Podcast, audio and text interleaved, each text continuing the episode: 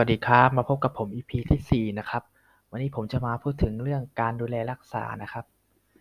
การที่เรารักหรือชอบเล่นในเครื่องคาริเนตนะครับ เราก็จะต้องรู้จักรักษาของที่เราเล่นด้วยนะครับ ไม่ใช่ว่าอยากจะเล่นแต่อย่างเดียวไม่รู้จักดูแลรักษาของของเราก็จะสึกหรอทรุดโทมไปตามกาลเวลานะครับ วันนี้จะมาพูดถึงวิธีการรักษานะครับ วิธีการรักษาคาริเนตนี่ง่ายนิดเดียวนะครับ ก่อนอื่นเลย หลังจากที่เรา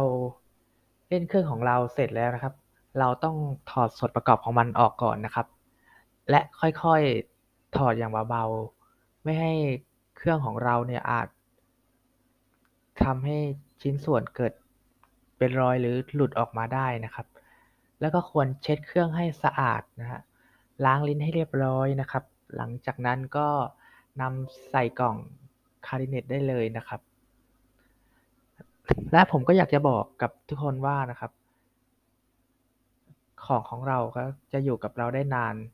ก็ต่อเมื่อเรารู้จักดูแลรักษามันนะครับ ครับ ผมนิติพงศ์ภักดีก็ขอพูดถึงเรื่องการรักษาคาร์ดิเนตไว้แต่เพียงเท่านี้นะครับ พบกันใหม่ EP หน้านะครับ ขอบคุณครับ